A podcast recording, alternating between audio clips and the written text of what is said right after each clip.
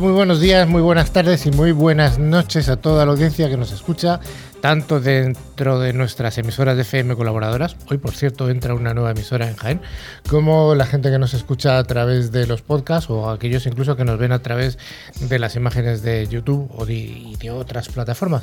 Hoy tenemos un equipo fantástico Fantástico como todas las semanas. Todas las semanas es fantástico, pero va rotando. Hoy tenemos a don Dani Vaquero. Hola, Dani. Pues muy buenas a todos. Con ganas de hablar un poco de ciberseguridad, ¿no?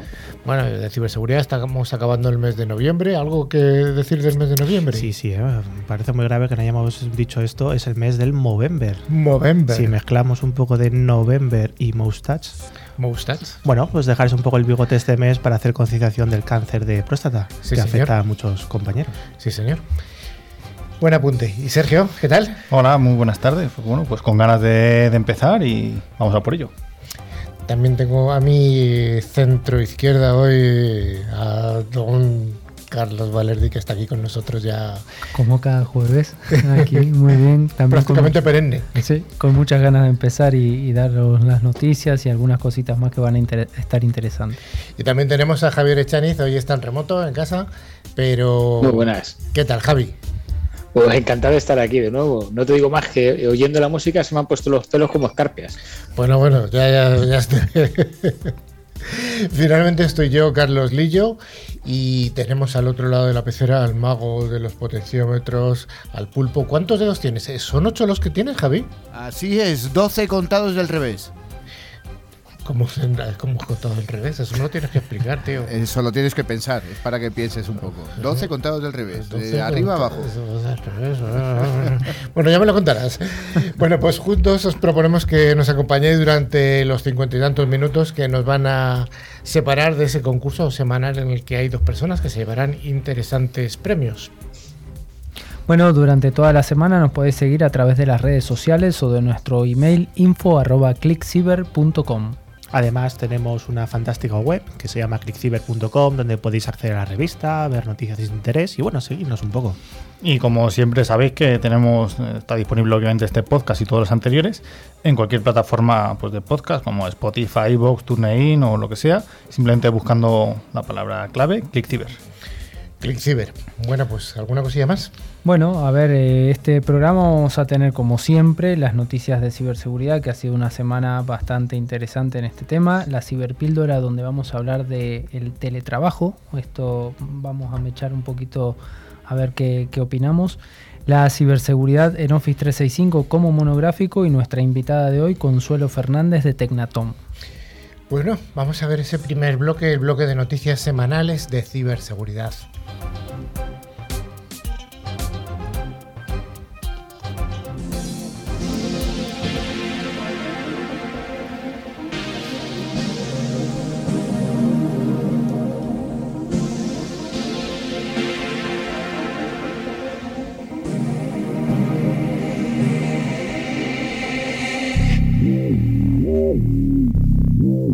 Como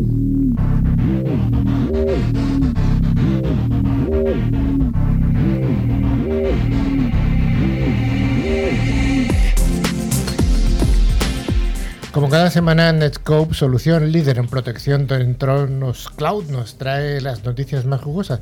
Y vamos a empezar con una noticia que tiene que ver con el FBI, que es el, bueno, la Policía Federal Americana, hasta que siempre aparecía en las películas, ya que el FBI ha sufrido un hackeo por parte de un único individuo y se ha producido a un servidor de correo electrónico. Esto es de Kinder. Bueno. El FBI confirma que uno de sus servidores de correo electrónico fue objetivo de un ciberataque mediante el cual se enviaron mensajes con alertas falsas. Este ataque ha sido perpetrado por un hacker conocido en el mundillo como Pompo Purin. Sí, según reparto del sábado pasado eh, Spam House, que es una organización a nivel global que rastrea y analiza amenazas online, eh, un servidor de correo electrónico del FBI sufrió un ataque por el cual se enviaron múltiples correos electrónicos con alertas. Estos emails, con la falsa advertencia del Departamento de Seguridad Nacional de Estados Unidos, se enviaron a unas 100.000 direcciones extraídas de la base de datos del registro estadounidense de números de Internet. Los investigadores de House evaluaron estos correos electrónicos como falsos y enfatizaron que pueden causar muchas interrupciones porque realmente provienen de la infraestructura del FBI. Además, indica que el ataque de piratería no se limitó a una base de datos. El FBI ha confirmado que está al tanto del incidente y que es real, pero no ha proporcionado más detalle al respecto. Bueno, pues vamos ahora con una noticia que nos habla de Microsoft, ya que Microsoft Defender para Endpoint ha añadido una capa basada en inteligencia artificial para proteger y prevenir a usuarios del ransomware, Dani. Sí, la verdad que esto es uno de los mm, programas más extendidos para la protección del endpoint y además el ransomware es uno de los problemas más conocidos también que estamos sufriendo hoy en día. Y es que estos ataques de ransomware, bueno, pues habitualmente se caracterizan por un conjunto de métodos y comportamientos que, se saben cuáles son. Y esta es la premisa que utiliza el equipo de Microsoft eh, Office 365, Defender Research Team, que han desarrollado pues, una manera de poder detectarlos y poder pararlos. Se trata de un sistema que está basado en la nube y utiliza técnicas de Machine Learning para intentar predecir si un dispositivo está en riesgo y en cuyo caso pues, bloquearía los siguientes pasos de estos ransomware. Oye, ¿nos podéis explicar un poco cómo funciona este sistema de inteligencia artificial, Sergio? Bueno, pues esta protección adaptable se basa en el modelo actual de, protección en la nube, siendo más inteligente y rápida que esta. Por contextualizar un poco, en el flujo de un ataque, no todos los binarios implicados son maliciosos y los indicadores generados por estos serían vistos de baja prioridad. Añadir una capa extra de protección adaptable por inteligencia artificial permitiría al sistema detectar comportamientos inusuales, aportando un tiempo extra a los equipos de respuesta para poder neutralizar ataques. Si existe un riesgo en un dispositivo por encima de cierto umbral, la protección en la nube cambia a bloqueo agresivo. En este modo se puede llegar a bloquear por precaución ciertos ficheros o procesos que bien no podrían, no ser maliciosos, al puntuarse y actualizarse el dispositivo en tiempo real, se reduce la agresividad una vez el dispositivo ya no se encuentra en peligro y así se reduce eh, los, falsos positivos y se evita caer en, eh, reducir la experiencia de usuario. Un ejemplo práctico sería el ejemplo del ransomware RIP, del que hemos hablado algunas veces. De hecho, fue el responsable del ataque de Alsepe que hubo hace unos meses. Este malware es tan polimórfico que emplea ligeras modificaciones para evadir coincidencias de firma y evitar detecciones por métodos tradicionales. En este punto, el conocimiento en tiempo real del estado del dispositivo permitiría a este sistema detectar y bloquear la amenaza. Pues muy bien, la empresa estadounidense Cloudflare ha detectado y ha detenido además el ataque de DDoS que más masivo que se ha visto últimamente. Estamos hablando de un ataque de dos teras, más que, más que importante, Dani. Sí, cuando hablamos de DDoS significa Distributed Denial of Service, es decir, un ataque de negación de servicio distribuido y son ataques de amplificación que utilizan las comunicaciones DNS, en este caso concretamente el protocolo UDP. Entonces, el, tipo de ataque intenta aprovechar la funcionalidad que implementan los servidores de DNS, que os recuerdo que son los que traducen los nombres en direcciones IP, realizando peticiones masivas. Y la inundación de paquetes UDP, pues básicamente es inundar también con envíos masivos de paquetes UDP. Total, que si juntamos las dos cosas, un eh, ataque amplificado de DNS y el protocolo UDP, pues tenemos una manera muy sencilla de colgar bastantes servidores. Bueno, Cloudflare ha hecho público un informe de este incidente en el que se menciona que el ataque ha sido realizado a través de una red de aproximadamente 15.000 bots ejecutando una variante de malware Mirai, malware enfocado en dispositivos IoT. Los dispositivos eh, identificados en la botnet habrían sido infectados aprovechando una vulnerabilidad de ejecución remota de código que afecta a una versión sin parchar de GitLab para la cual existen exploits públicos que de hecho fueron explotados activamente entre junio y julio de este año. Bueno, hay un nuevo ransomware que cifra ficheros con WinRAR para saltarse las protecciones. Esto me parece más que curioso, Sergio. Sí, este nuevo ransomware utilizado por el grupo autodenominado Memento Team, utiliza el famoso programa de compresión WinRAR, que muchos conocemos, para cifrar los ficheros del equipo con una contraseña. Después, este malware elimina los ficheros originales. Esto ha sido un descubrimiento del equipo de Sophos Labs que ha encontrado un nuevo tipo de ransomware escrito en Python 3.9 que utiliza una curiosa forma de saltarse ciertas medidas de seguridad contra el ransomware. En vez de cifrar los ficheros utilizando herramientas propias, utilizan una versión freeware de WinRAR que suele estar aprobado en casi todas las empresas para cifrar los ficheros a un nuevo fichero con contraseña y después cifrar dicha clave y finalmente eliminar los originales. Sí, bueno, concretamente lo que utiliza pues es un componente de Python para instalarse este malware y además pues está muy enfocado a entornos Windows, ¿no? que al final es donde se, utiliza WinRAR. Eh, además utiliza pues, paquetes adicionales para intentar instalar una shell remota, es decir, una puerta trasera hacia el exterior y obtener pues, las credenciales para poder ejecutarse todo esto. Además, el vector de ataque eh, utiliza una vulnerabilidad descubierta para entornos de VMware, de virtualización. Bueno, además, Dani, acordémonos que estas herramientas en el ataque dirigido se hace uso de otros programas como son Plink SSH para crear túneles SSH, Nmap para escanear la red, NPCAP para capturar el tráfico de red o Mimikatz para robar credenciales. Todas estas herramientas públicas y de fácil acceso permiten a los atacantes moverse lateralmente en la red para continuar infectando otras máquinas. Y finalmente, tras lograr eh, cifrar los ficheros, los atacantes colocan un archivo en la máquina llamado Hello Message, un TXT normal y corriente, con las instrucciones para recuperar los ficheros. En el ataque analizado por Sophos, la cantidad demandada asciende a casi 16 Bitcoin, que al cambio ahora mismo son unos 820.000 euros más o menos. Y para el pago se indica un número de teléfono de, de Telegram y una dirección de ProtonMail, que es un correo bueno, un poco especial. En casos como este, en que la vulnerabilidad en VMware era conocida desde hace ya seis meses, podría evitarse manteniendo simplemente pues, el software actualizado. Eh, por esto que siempre decimos que hay que aplicar las actualizaciones de seguridad que vayan saliendo.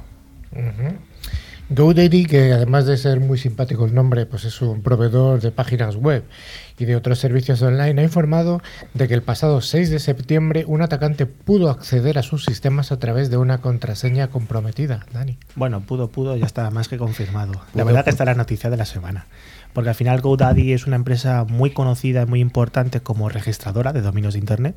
Y bueno, pues notificó al organismo de control financiero de Estados Unidos, que al final es el organismo competente, eh, indicando esta brecha en la seguridad y uh, bueno, denunciando que se habían obtenido una gran cantidad de datos referidos a su casi millón y medio de clientes. Es una barbaridad. Según el informe enviado el pasado 17 de noviembre, se descubrió un acceso no autorizado al servicio de WordPress obteniendo pruebas. Así se inició una investigación conjunta con una empresa de análisis forense y la policía. Sí, según los indicios obtenidos, el atacante pudo tener acceso a 1,2 millones de direcciones de correo electrónico, contraseñas de usuarios, acceso a la base de datos y SFTP, eh, número de identificación de clientes y también quedaron expuestas las claves privadas de los certificados SSL. Bueno, lo que se sabe hoy es que todas las contraseñas que no han sido modificadas desde el acceso han sido restablecidas, así como se ha procedido a la generación de nuevos certificados SSL. Pues hasta aquí este, estas noticias que esto pero, ha sido pero, más por si acaso, cortitas. pero por si acaso, si tenéis una cuenta en GoDaddy, cambiad las contraseñas. Sí. Bueno, es verdad, es verdad. Recomendación al margen.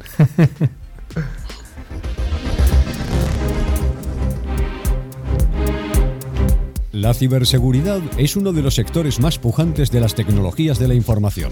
Si te interesa estar al día de los ciberataques y de cómo defendernos, escucha cada semana a Carlos Lillo y su equipo de expertos en NewsClick Ciber.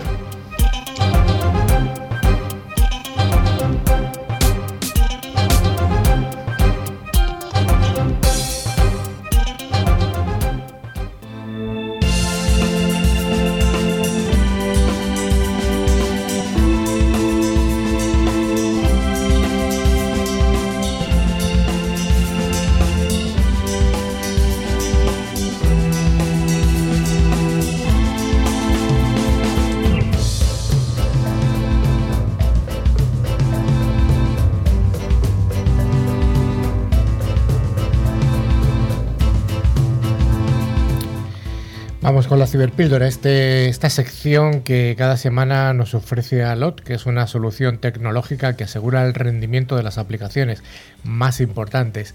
Y hoy vamos a hablar dentro de esta ciberpíldora de algo que está dentro de, las conversaciones de una cantidad importante de empresas, o prácticamente de todas. ¿De qué estamos hablando? Ni más ni menos que del teletrabajo el teletrabajo que hace dos años, casi ya, un año y medio, vino para quedarse. Todos lo estábamos deseando tener desde hacía muchos años y tuvo que venir una desgracia para que esto se, bueno, tuviera un- una utilización masiva. Dani, ¿tú sigues teletrabajando? Pues sí, pero hoy hablamos del teletrabajo no precisamente para decir, bueno, pues esto marcha, esto sigue, cada vez se implanta También, más. aunque un poquito, un poquito también, de todo, ¿eh? Realmente no, ¿eh? Te digo porque la, eh, acaba de publicarse que el Observatorio Nacional de Tecnología ha marcado como este trimestre como el más bajo en cuanto al teletrabajo, bajando hasta el 8% desde Ahí que empezó la, la pandemia. Así que ese mantra de que ha llegado para quedarse quizás no se está llevando a cabo. Tú si teletrabajas, voy a seguir preguntando, voy a hacer una encuesta. Sergio, ¿tú teletrabajas? Mm, Yo poco. Tú Yo- teletrabajas poco. Yo teletrabajo poco. Obviamente cuando estábamos con el confinamiento, con la cuarentena, pues eran teletrabajo 100%. Y, y bueno, pues aún así se trabaja y se hacen las cosas bien, pero se ve que hay cierta reticencia a, a evolucionar, a actualizarse, a, bueno, pues, a comprobar que las cosas siguen, aunque se cambien ciertas cosas, como en este caso es el presencialismo y, Hablaremos del, eh, del presencialismo. ¿Y tú, don Carlos Valerdi, tú teletrabajas? Bueno, sí, por el momento estamos teletrabajando el 50% del tiempo y bueno, eh, hay que ver a- hacia dónde vamos. Y don, y don Javier, ¿tú teletrabajas o no teletrabajas? Sí, yo estoy como Carlos, al 50% aproximadamente. Bueno, estamos en un sector tecnológico, una persona prácticamente siempre. Sergio ha bajado mucho y otras dos personas, o tres personas, mejor dicho, estamos al 50%. Yo desgraciadamente tengo que decir que creo que el, sector nuestro, el de la tecnología, el de la ciberseguridad, sí que posiblemente sea una excepción en el cual todavía hay bastante teletrabajo, pero no es lo habitual, ¿no? Está, está cayendo en picado. Decías, Dani, un 8%. Es un punto y medio menos que los anteriores trimestres. Que Tremendo. empezó la, la- bueno, la pandemia, pues es el, el trimestre más bajo, que es algo bastante importante. Sobre todo por todos esos esfuerzos que se han hecho, tanto por las empresas como por incluso los propios trabajadores para, digámoslo así, adecentar su puesto de trabajo en casa o crearlo, aunque sea en un rinconcito. Y bueno, se está viendo que finalmente tampoco parece que se vaya a quedar. Yo creo que no. Y además, como tú bien dices, las empresas han hecho una inversión, compraron licencias de VPN de forma importante, incluso algu- algunos adquirieron eh, licencias de protección de antivirus para los, para los trabajadores, para su, su PC doméstico. En fin, sí que se han hecho unas inversiones importantes. ¿Y ahora qué pasa? Pues al parecer yo creo que tiene un poco que ver con el tema de la, la ley que intenta regularizar el teletrabajo, porque al final impone una serie de mínimos, unos costes también para la empresa y al final esto lo que hace es restar flexibilidad. Por eso muchas dicen, bueno, pues nada, pues todos a la oficina otra vez. Sí, también pensemos que el, tema del teletrabajo, yo siempre trato de diferenciar lo que ha sido la pandemia de lo que realmente es teletrabajo. Eh, el, año 2020 realmente tuvimos que ir todos a teletrabajar a casa por cuestiones de fuerza mayor. Eso no es teletrabajo como tal, no hubo un ordenamiento, no hubo eh, empresas que no tenían sus KPI eh, correctamente formados, eh, a los trabajadores formados para tener que teletrabajar el 100% del tiempo y en las condiciones en las que se hacía, porque se supone que uno cuando teletrabaja y necesita ir al supermercado puede ir. Bueno, pues no se podía ni siquiera ir a, a- dar una vuelta al parque el año pasado cuando estábamos en plena pandemia. Entonces, mm, llamar a eso teletrabajo es un poco, bueno, fue a la fuerza. Y también pensemos que tiene otras componentes. Hay muchas empresas que tienen infraestructuras edilicias muy grandes y que realmente eh, el tener a todos sus trabajadores fuera les, les, les reporta costes que, que no quieren asumir porque tienen su infraestructura. Distinto es una empresa que alquila para, para tener a su empresa allí, ¿no? Javi, ¿tú cómo ves la evolución del teletrabajo en tu entorno que más conoces? A yo lo que pasa es que yo tengo una perspectiva, si quieres ahora me baso en el entorno, pero yo tengo una perspectiva también económica, ¿no? Al final, la vuelta a la oficina implica también un flujo económico que ahora también necesita el país y yo creo que también, porque ha coincidido mucho en el tiempo y eso no puede ser casual, que todas las empresas de repente intenten volver un poquito a la oficina. Y yo creo que eso tiene que ver con el movimiento económico que se genera y que es necesario para levantar el país. Al final, el ir al trabajo implica desplazamientos, implica ropa, implica salir a comer fuera, etcétera, etcétera, que eso genera que el dinero se mueva y cuando el dinero se mueve eso genera más riqueza. Bueno, pero además de eso también hay unos aspectos negativos. Hay mayor contaminación. eh, por supuesto que la, la epidemia sigue aquí. La gente, hay algunos afortunados que van en coche o desafortunados en función del atasco que sufren, pero el metro está, el metro en las grandes ciudades está apestado de gente. Sí, como, totalmente. como, o sea, hay carteles que dicen al entrar en el metro y supongo que los autobuses manténgase la distancia de seguridad y es un chiste. ¿Cómo la vas a mantener si llega un metro cada ocho minutos? Entonces, mm, bien, bien, bien, pero no bien.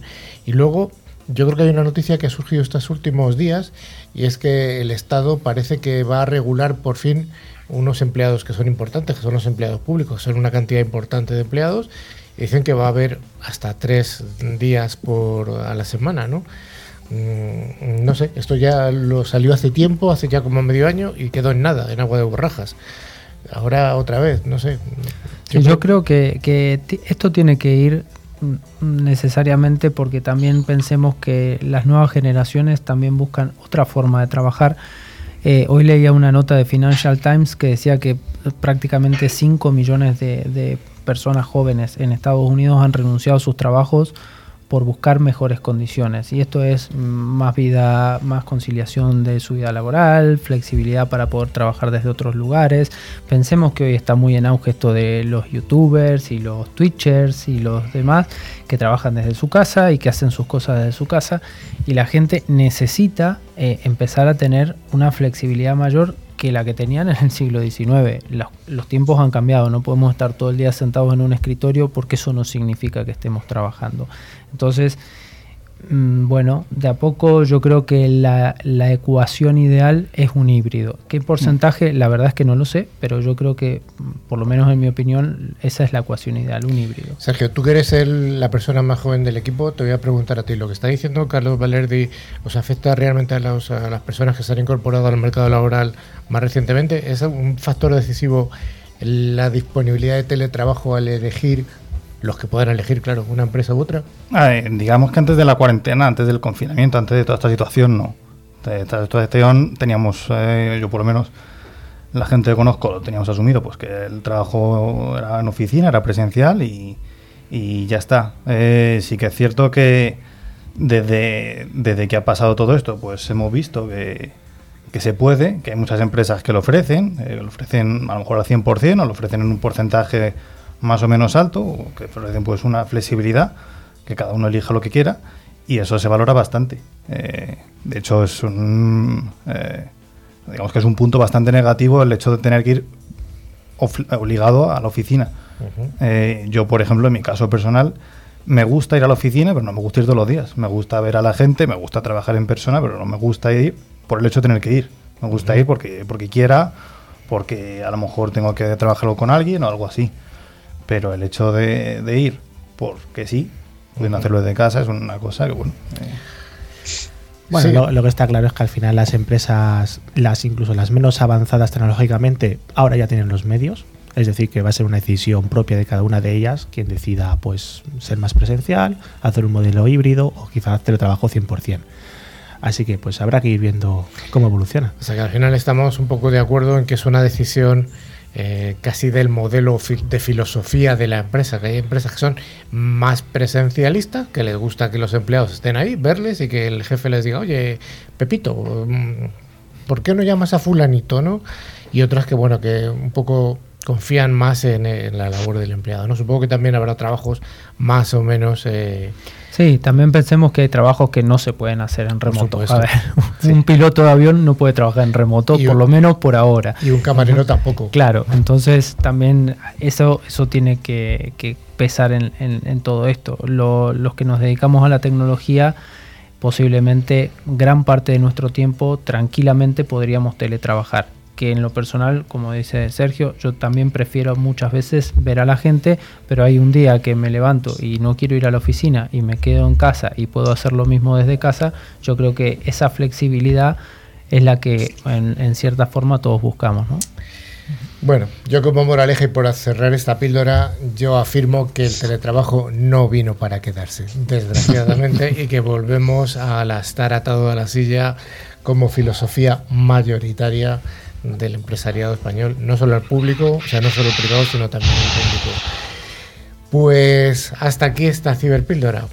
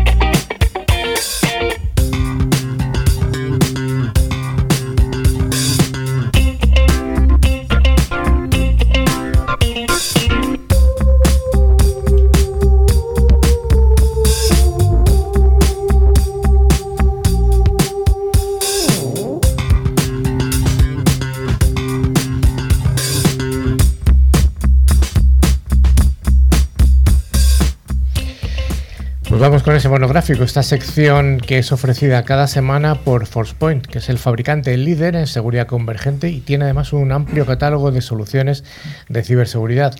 Y hoy vamos a hablar de un tema mmm, que está muy candente y que además cantidad de empresas están abordando, muchas lo han hecho ya y otras lo van a ir haciendo. Estamos hablando ni más ni menos que de Office 365, este producto de Microsoft que ha barrido o que está barriendo el mercado, lo cual tiene cosas positivas, cosas negativas. Para Microsoft todas son positivas, por supuesto.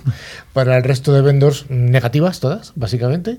Y para las empresas pues habrá un mix, habrá algunos que le guste más, otros que menos y tal. Sí, de hecho, bueno, no solamente Microsoft tiene Office 365, hace poco hablamos de Windows 11, por ejemplo, pero bueno, es una de las herramientas más conocidas, más valiosas de productividad, de compartición de ficheros, de colaboración, que permite ese trabajo en remoto, que es escalable, bueno, todo es fantástico. Y obviamente, pues también Office 365 viene con una base más o menos sólida en cuanto a ciberseguridad, ¿no? Porque al final permitimos el acceso de nuestros usuarios a contenido sensible confidencial desde cualquier punto del mundo. Pero no obstante, pues hay algunas cosas, algunas opciones, algunas configuraciones o incluso eh, algunas capas de seguridad adicionales que podemos activar, que podemos contratar a través de estos fabricantes, que nos van a permitir pues mantener este ecosistema de herramientas colaborativas lo más seguro posible. De hecho, bueno, pues hemos seleccionado más o menos unos nueve consejos o nueve acciones que podemos tener en cuenta a la hora de securizar un poco pues nuestro, nuestro entorno de Office. Venga, pues vamos a verlas. Sergio, ¿qué nos cuentas de la primera? Bueno, pues una que ya hemos comentado en algunas ocasiones, no con este nombre, pero ya hemos comentado el doble factor de autenticación, pues aquí vamos a hablar de multifactor. Normalmente los usuarios de, Office 365 tienen una forma de, verificar su identidad cuando inician sesión en la aplicación y especialmente eh, pues bueno, usan un, nombre de usuario normalmente con una contraseña. Lamentablemente, pues un buen número de usuarios no practican esta higiene de las contraseñas que comentamos muchas veces, de, eh, cambiarlas, de usar contraseñas fuertes, etcétera. Eh, lo que deja pues, bueno, a las compañías en, en riesgo una situación, de, una hipoteca de intrusión no autorizada. Aquí es donde pues, el, multifactor, el MFA, el 2FA también a veces, eh, resulta útil para mejorar la seguridad de, de, Office 365. Utilizar dos o más factores, como códigos de acceso de un solo uso que manden por SMS, por correo, por alguna otra vía, eh, pues siempre viene bien. Si bien eh, muchas personas consideran que la autenticación por muchos factores es una molestia un inconveniente, realmente en general suele ser fácil de implementar y puede prevenir incidentes de, de muchas maneras. Eh, Microsoft tiene una, además una función denominada valores predeterminados de seguridad, que cuando habilitas esta función se impone la, la utilización de, del multifactor en todas las cuentas de administrador. El multifactor es una medida fácil para que las compañías protejan su entorno de Office 365 de posibles intrusiones en caso de que una de las contraseñas de su administrador se filtre, pues, por ejemplo, en la dark web o en algún foro por ahí de hackers raros y pues es una hipotética violación de datos. Claramente el, doble factor de indicación también debe aplicarse a usuarios que no tengan permiso de administrador, usuarios normales y corrientes. Aunque estos usos no, obviamente no representan el mismo riesgo, siempre pueden comprometer aplicaciones y servicios dentro de un ecosistema que, que, que sea. Oye, Dani, esto de los tokens físicos, ¿de qué estamos hablando? Pues cuando queremos implementar este doble factor o multifactor, como comenta Sergio, los tenemos digitales, como puede ser, pues, por ejemplo, una aplicación en el móvil o incluso pues eh, ese usado y no tan seguro envío de SMS de una uh -huh. contraseña, ¿no? Bueno, pues en el mismo sentido podemos tener una cosa física, lo que es un token. Tienen pinta de ser como unas llavecitas que pueden tener conexión por NFC o incluso por USB y al final consiste en conectarlo o activarlo para permitir ese doble factor, ese acceso. Entonces, bueno, es una seguridad adicional, ya no es tan digital, ya es algo físico que tienes que tener y por supuesto no perder, porque si lo pierdes ya me dirás cómo vas a acceder. Y bueno, también está muy en boga, ahora también implementándolos incluso en las propias empresas, ¿no? Como una barrera más de seguridad en el acceso a los sistemas. Bueno, y el tema, digamos, la, el segundo factor importante de la seguridad de, de, Microsoft es el tener las contraseñas aseguradas, que esto es algo ya mm, que, que viene desde el origen de los tiempos. Los ataques de fuerza bruta aumentan cada día y bueno, pueden ser perjudiciales para las cuentas con acceso a datos corporativos confidenciales. Entonces, una forma de prevenir estos ataques de fuerza bruta es creando contraseñas seguras. Recordemos que un ataque de fuerza bruta son aquellos ataques que están probando permanentemente eh, el macheo de caracteres. Entonces, si ponemos las contraseñas típicas que encontramos 1, 2, 3, 4, por ejemplo, esto es cuestión de segundos para que las puedan desactivar. Entonces, lo que se recomienda siempre son las contraseñas con, caracteres difíciles y demás. Entonces, eh, algunas de estas reglas para crear una contraseña segura eh, es que deben ser lo más largas posibles, ¿sí? Eh, al menos 8 caracteres se recomienda, que se mezclen mayúsculas, minúsculas, que tengan dígitos numéricos, que tengan eh, algún carácter especial, un asterisco, un punto, una barra, alguna cuestión de ese, estilo. Evitar utilizar eh, la misma contraseña para distintas cuentas, ¿sí? al menos que sea bueno, una contraseña súper segura e infalible, que no las hay. Y bueno, revisar las contraseñas con regularidad, cada seis meses aproximadamente. Y, bueno, este, esto utilizarlo como práctica frecuente para todas nuestras cuentas, las corporativas y las personales también. ¿Y qué me decís de los tres niveles de contraseñas? Claro, esto en el mundo empresarial es más complicado, ¿no? Porque al final casi todas las herramientas tienen el mismo tipo de acceso, la misma contraseña, como quien dice, porque tienen implementado lo que se conoce como el single sign-on. Pero en el mundo más personal, pues sí, podemos tener estos tres niveles. Recordar que casi todos los entornos en los que nos suscribimos o queremos acceder nos identificamos con nuestro email. Es más, si nos olvidamos de la contraseña de acceso, el método de recuperación del acceso es a través de nuestro email. Por eso, ese email debería tener una contraseña única y exclusiva para él, porque es la más importante. Al final nos va a servir de recuperación de acceso a otros sistemas. Por eso sería pues, un primer nivel, ¿no? el nivel más seguro.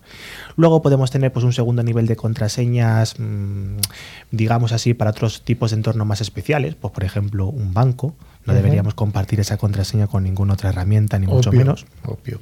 Y luego, por último, pues tener un tercer nivel, o más, obviamente, pero qué menos que un tercero, en el que tengamos, bueno, contraseñas más sencillas quizás de recordar en algunos entornos, algunos servicios que no tienen tanta información confidencial o que no que no nos, que nos importe que nos lo roben, ¿no? Pero que no sean tan dañinos. Entonces, de esta manera, pues podemos separar un poco pues, estos niveles de, de acceso. Me parece muy interesante, voy a incidir un poco en lo que has dicho, que la contraseña de recuperación, del correo de, recuperación, que tiene que ser absolutamente único y separado del resto. Sí, recordemos también que hay hoy en día hay muchas aplicaciones que nos de, estos bancos de contraseñas donde uno puede tener ahí almacenadas sus contraseñas de forma segura y demás.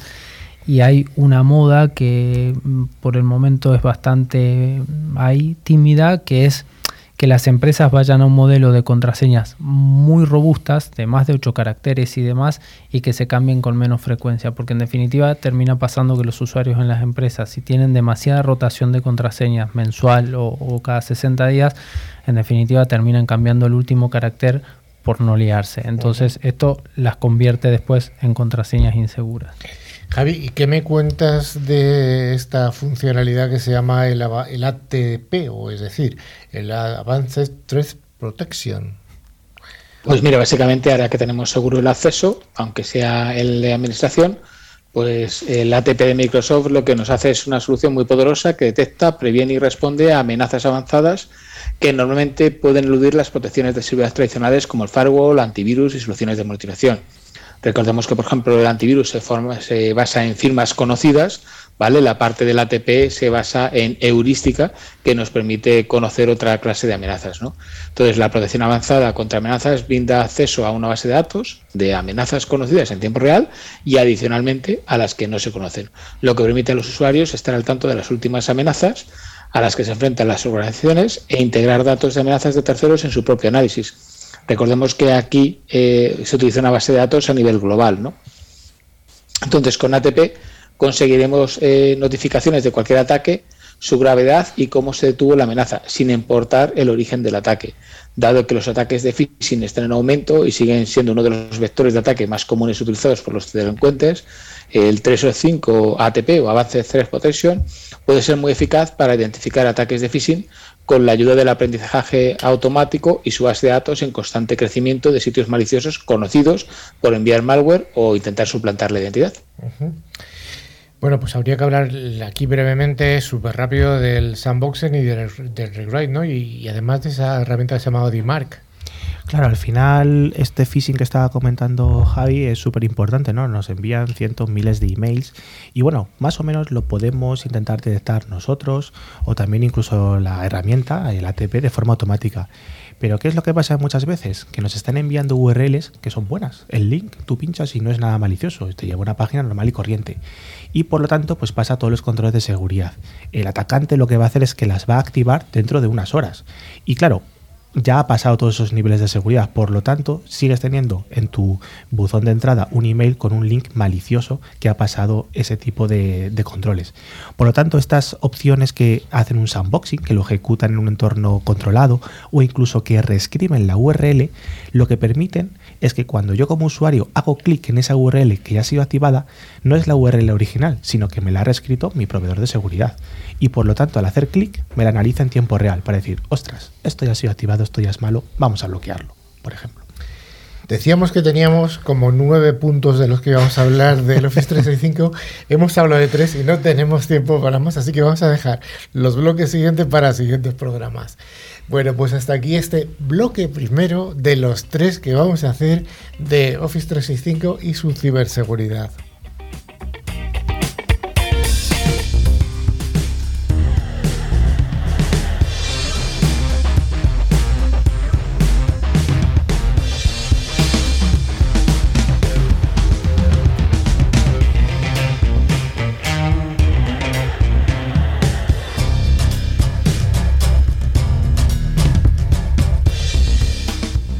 Tenemos una invitada de una empresa que tiene que ver mucho con la seguridad en el mundo energético. Estamos hablando con Consuelo Fernández, que es la CISO de Tecnatom.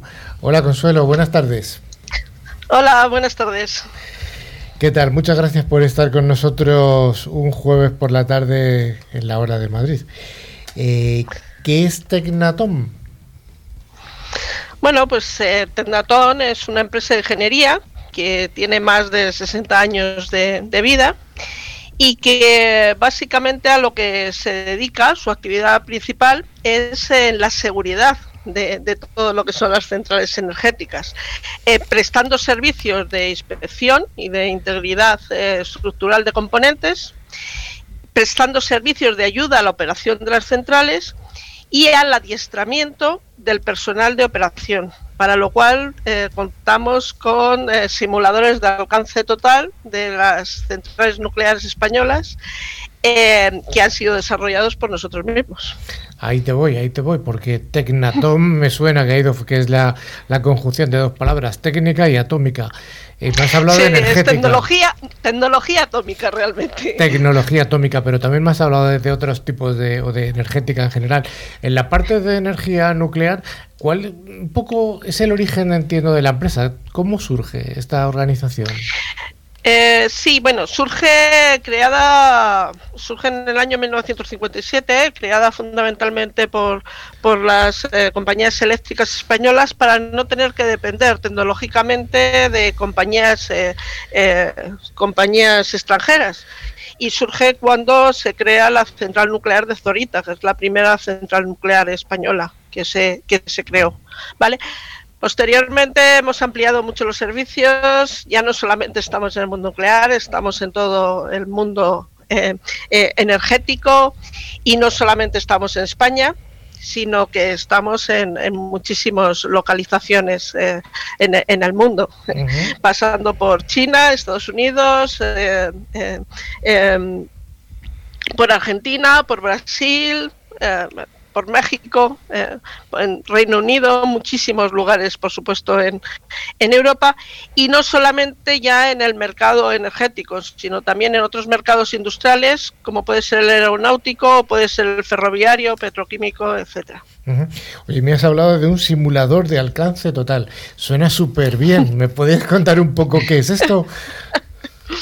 Eh, pues realmente es tener eh, la sala de control de una central completamente construida exactamente igual, ¿vale? Es decir, mucha gente dice que es como estar viendo la serie de Homer Simpson, ¿no? Pero realmente lo que estás viendo es la sala de control eh, tal cual es en la, en la realidad, con todos los detalles que tiene, y una informática detrás que permite simular situaciones que normalmente no ocurren en una central nuclear, gracias a Dios, para poder de esta forma que los operadores estén perfectamente adiestrados ante cualquier situación que se pueda que se pueda producir. Lo que me estás diciendo es que de alguna Hace manera poco que un la compañero mío ha estado en un, en un programa de televisión de, de- de- de televisión española eh, y, y si os interesa pues eh, se podría se podría ver allí cómo es un, un simulador realmente. O sea, lo que me estás hablando de alguna manera es que la serie de Chernobyl que no se que no vuelva a ocurrir o al menos que no ocurra en nuestro entorno, ¿no? Eh, bueno, es un poco complicado que, que ocurra en un entorno europeo. es decir, lo de Chernóbil fue un conjunto de, de barbaridades que se produjeron eh, allí. Bien. Eh, si, si aquí os, si os fijáis de la serie de Chernóbil hay una cosa pues, eh, bastante importante que a mí me llamó la atención. Yo no soy muy especialista en esto, yo soy más especialista en temas de ciberseguridad, pero a mí lo que me sorprendió, porque estoy acostumbrada a ver cómo los operadores de nuestras centrales están perfectamente formados, como en, en, en Chernóbil eh, era gente sin experiencia y que no eh, eh, sabía qué era lo que tenía que hacer. No estaba todo perfectamente procedimentado y empezaron a trabajar de forma loca. Eso en Europa y en América os aseguro que no, que no ocurre. Eh, Yéndonos ya al mundo nuestro que nos interesa, el mundo de, Sí, la, de sí. la ciberseguridad, tú eres la responsable global de toda la, de toda la seguridad del, del grupo, en todos los países, entiendo, ¿no? Y hemos hablado en el programa de una solución de nube, en concreto de Office 365, de una solución SaaS.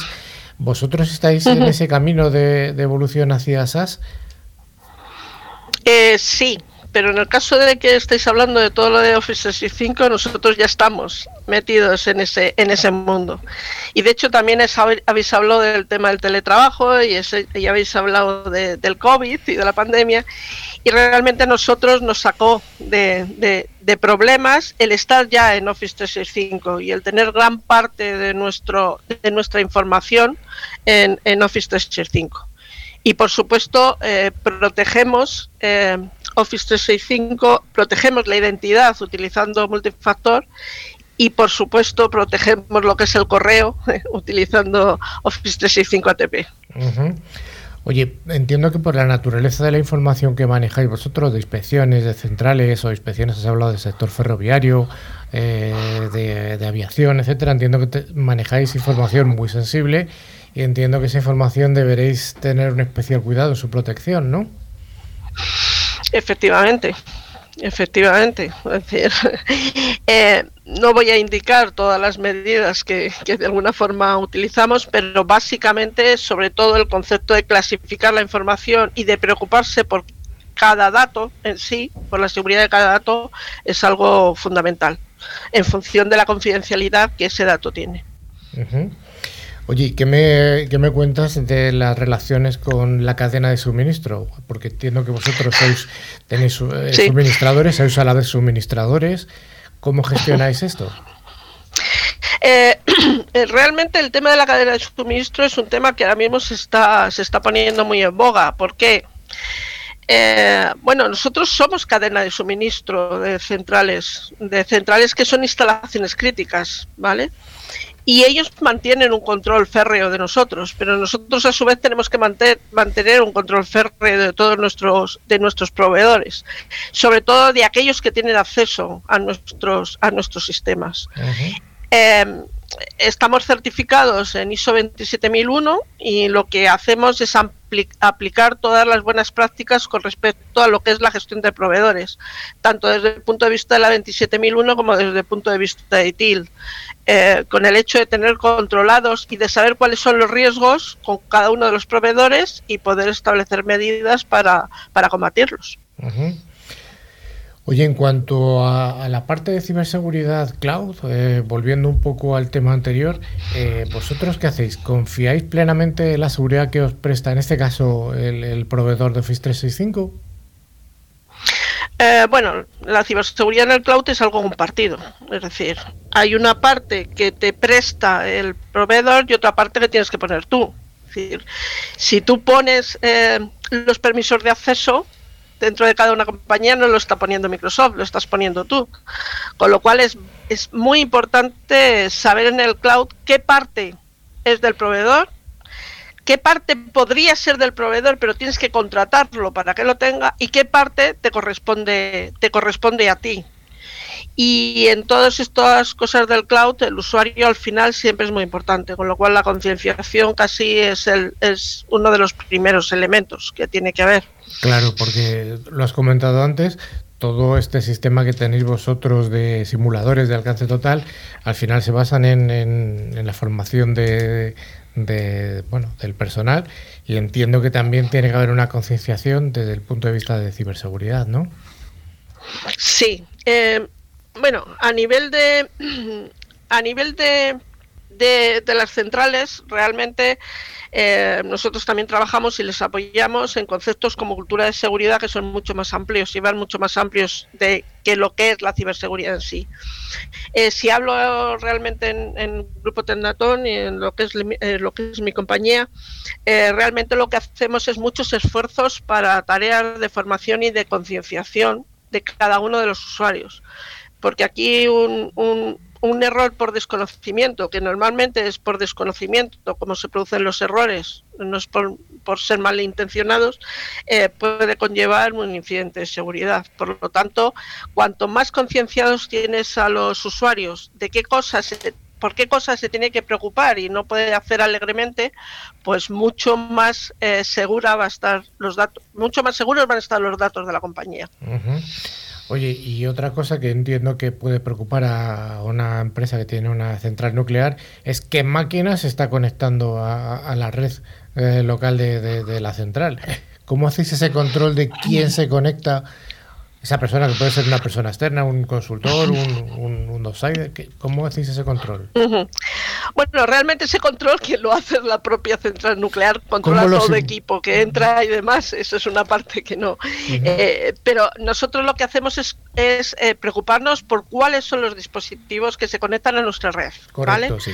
Es decir, intentamos controlar cada uno de los, de los endpoints que, entran a, nuestra red y controlar que tienen por lo menos unos mínimos, eh, unos mínimos elementos de seguridad. Pues Consuelo Fernández, eh, la CISO de Tecnatom, te damos las gracias y nos has dejado bastante más tranquilos con tu simulador de alcance total y nos gustaría ver alguno de ellos porque seguro que es una sala curiosa, ¿no? Y imaginarte ahí a, Bart Simpson, a Homer Simpson, mejor dicho, ahí manejando esa palanca, pues puede ser hasta divertido y preocupante, claro.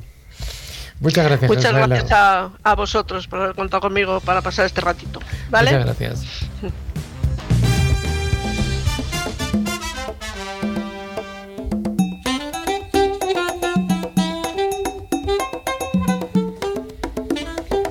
Pues llegamos, hemos llegado, hemos llegado a este final del, del, programa en el que tenemos el concurso, en el concurso en el que cada semana tenemos a Tren Micro que nos eh, facilita los premios, que son dos licencias anuales eh, con calidad profesional de marca Tren Micro, válido cada uno para tres dispositivos y cada uno válido para un año.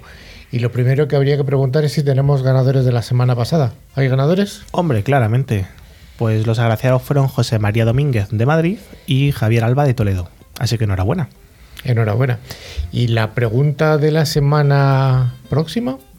Bueno, una muy facilita vamos a hacer.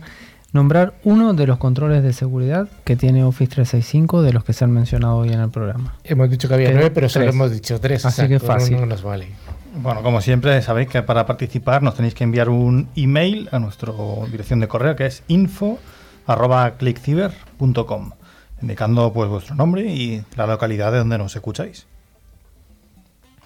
Así que si lo conocéis, podéis enviar el email. También os recordamos que tenemos la página web ClickFiber y estamos en Twitter, en LinkedIn, en Facebook, en todos los sitios. En todas partes. Es fácil encontrarnos.